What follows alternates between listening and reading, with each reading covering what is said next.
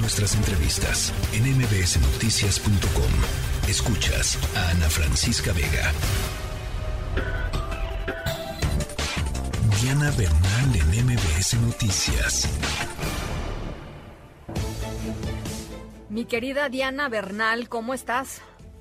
Pues muy bien, mi querida Ana Francisca, con el gusto de cada jueves, pues de poder platicar contigo sobre temas, pues a veces muy relevantes y que por desgracia pasan desapercibidos.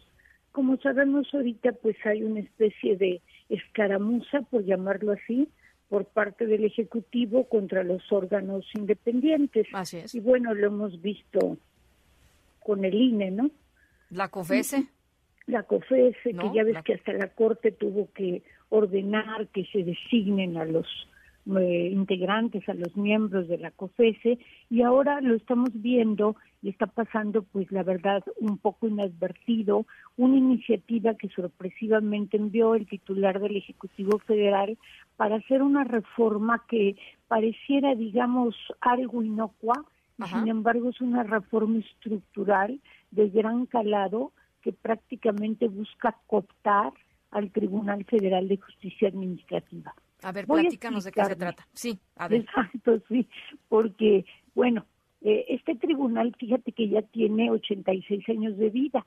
Fue creado por Lázaro Cárdenas, que además pues, es un presidente muy admirado, en 1936.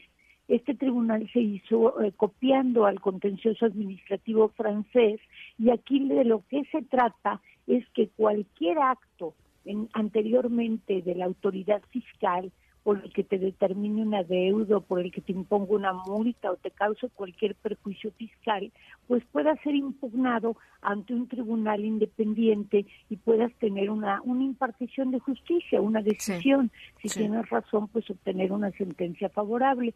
Quiero decirte que con los años este tribunal ganó mucha competencia y actualmente ve prácticamente todas las materias administrativas, como por ejemplo la materia ambiental y también ve la materia de responsabilidades. Tiene una tercera sección que constituye parte del Sistema Nacional Anticorrupción. Bueno, ¿qué sucede con este tribunal? A ver. que desde que el presidente López Obrador entró, empezaron muchos magistrados pues a terminar su encargo, porque su encargo es por 10 años en las salas ordinarias, digamos, y después de esos 10 años pueden ser nombrados por otros 10 años. Entonces muchos magistrados y magistradas, pues la verdad muy capaces, por así que colegas míos, porque yo también fui magistrada hace años, Sí, de sí. ese tribunal, pues se quedaron sin nombramiento, porque a diferencia de lo que había pasado en la etapa neoliberal, en cuanto había una vacante en el tribunal, pues se enviaba una propuesta, por lo general del propio magistrado o magistrada, si había sido competente o de algún nuevo perfil, y el Senado, eh, perdón, el Ejecutivo hacía eh, la propuesta de esa persona y el Senado la ratificaba. Sin embargo, de una manera realmente inédita, porque nunca había sucedido en 86 años de vida del tribunal, desde que el presidente entró no nombró a nadie. O sea que muchos magistrados que tenían años trabajando, pues se quedaron de la noche a la mañana sin trabajo, o sea, atentaron contra su carrera judicial. Y Sí. de esta forma ahorita hay, Ana Francisca, 83 vacantes en un tribunal que debe tener alrededor de 170 magistrados.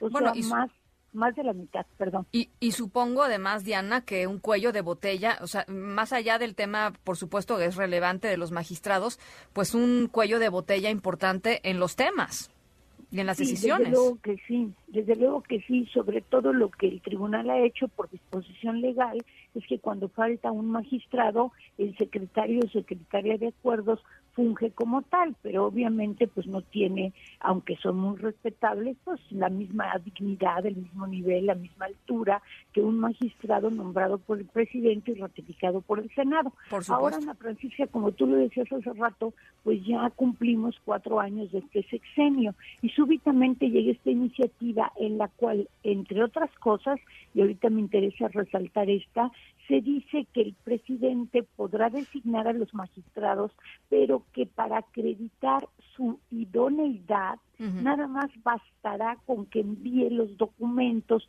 pues que prueben que esta persona no tiene antecedentes penales, que es mayor de edad, que es licenciado en Derecho, que tiene experiencia, ya dice que no en todas las materias, sino en alguna de las materias que conoce el tribunal. Y otra cosa, el Senado ya no va a tener derecho más que hacer un checklist. O sea, como si uno tuviera una vacante para un empleo, llegaran cuatro personas y en lugar de entrevistarlas y ver quién es la más conveniente, simplemente viéramos los puros requisitos, pues no haríamos la mejor contratación. Entonces, si bien van a comparecer ante el Senado, el Senado ya no los puede rechazar si documentalmente acreditan los requisitos. Ana Francisca, si en un plazo razonable, así dice la iniciativa, no entendemos que sea plazo razonable, si en un plazo razonable el Senado no resuelve, entonces se considera que el Senado ya ratificó. O sea, se considera que hay una positiva ficta, que de manera, eh, digamos, ficta o presunta, el Senado está ratificando a los magistrados. Digo, por si esto fuera poco, además se señala que la persona que ocupe la presidencia el próximo año tiene que ser la decana y por, por equidad de género de la tercera sección del tribunal, que antes no integraba este pleno um, jurisdiccional y no podía ser candidata. Me explico rápidamente. En la sala superior del tribunal hay tres secciones. Dos conocen de asuntos pues judiciales, de créditos fiscales, de multas ambientales, etcétera. Y una tercera sección que no integre el pleno judicial conoce del Sistema Nacional Anticorrupción. Esos magistrados de esa sección, nada más hay dos el presidente no ha nombrado el tercero y de esos dos él nombró a uno por lo menos, a una mujer.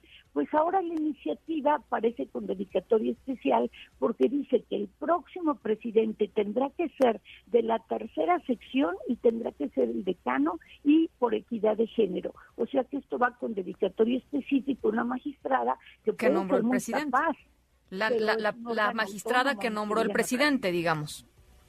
Exacto va con dedicatoria, como si dijéramos en la, en la Suprema Corte de Justicia, solamente una, no, no quiero decir que... Pero eso no se vale, Diana, porque, perdón pues que te interrumpa, pero, a ver, la ley es de aplicación general, este, uno no puede hacer una ley que diga, bueno, vamos a hacer una ley para una persona este chiquita, con el pelo medio chino, medio, pues es Ana Francisca, bueno, pues digo, ahí cabe, ¿no? El presidente de la Corte pues va a ser el, el que haya sido expresidente del Tribunal Superior de Justicia, que es un agente muy apreciable, que es el ministro Juan Luis Alcántar. Pero esa no es la idea, la idea es que el presidente no puede intervenir en un órgano autónomo. Y última, Ana Francisca, porque hay muchas aristas en esta iniciativa. En el octavo transitorio se dice que todos los magistrados y magistradas que actualmente están en funciones, cuando terminen su periodo ya no podrán ser vueltos a nombrar cuando actualmente tienen el derecho de por una única vez ser elegidos por otros 10 años. Entonces, prácticamente acabar con el órgano que el titular del Ejecutivo, a quien este órgano juzga en sus actos, se quede con la mayoría de los magistrados que sean automáticamente aprobados por el Senado y con la presidencia del tribunal. Adiós justicia fiscal e imparcialidad. Qué barbaridad. Ahora, esto pasaría por mayoría simple en la Cámara de Diputados? Sí, desgraciadamente sí, porque es una ley ordinaria, no requiere modificación constitucional. Hay diputadas del PRI y del PAN muy activas que incluso han convocado a un parlamento en el cual algunos de los que intervinieron fueron regañados por diputados de Morena porque les dijeron, nosotros podemos tocar cualquier institución en nombre del pueblo, como el INE, dijo el diputado, que no voy a decir su nombre, el INE no solo se toca, se retoca. Mm. Entonces, pues ante ese, ¿cómo te podría yo decir? Pues una especie como de triunfalismo o como de creer que la verdad es única y yo la tengo, pues vemos muy difícil la discusión parlamentaria y nos duele mucho este tribunal, porque ha sido una gran institución de México, ejemplo mundial, y pues ya es un venerable de 86 años, en la práctica. Bueno, pues eh, qué, qué, importante el tema que pones sobre la mesa, eh, Diana. Vamos a estarle eh, dando, dando seguimiento, porque, pues sí, efectivamente, las implicaciones de lo que puede suceder con esta aprobación son muchísimas. Eh, y, estoy segura, además, que pues el problema en el fondo es que deja en indefensión eh, a, muchísimas personas, a muchísimas empresas, en fin. este Y, ahí es donde, donde pues, se empiezan a ver los costos de esta política directa de desdeño y de tratar de cooptar a las, a las instituciones autónomas que han costado pues tantísimo eh, construir durante tanto tiempo. Diana. Exacto, lo has dicho con toda claridad. Se afecta contra la garantía de tutela judicial efectiva. Bueno, pues ahí está. Diana, te mando un abrazo. Gracias de verdad por poner el tema sobre la mesa. Francisca, buena tarde. Muy buena tarde. La tercera de MBS Noticias.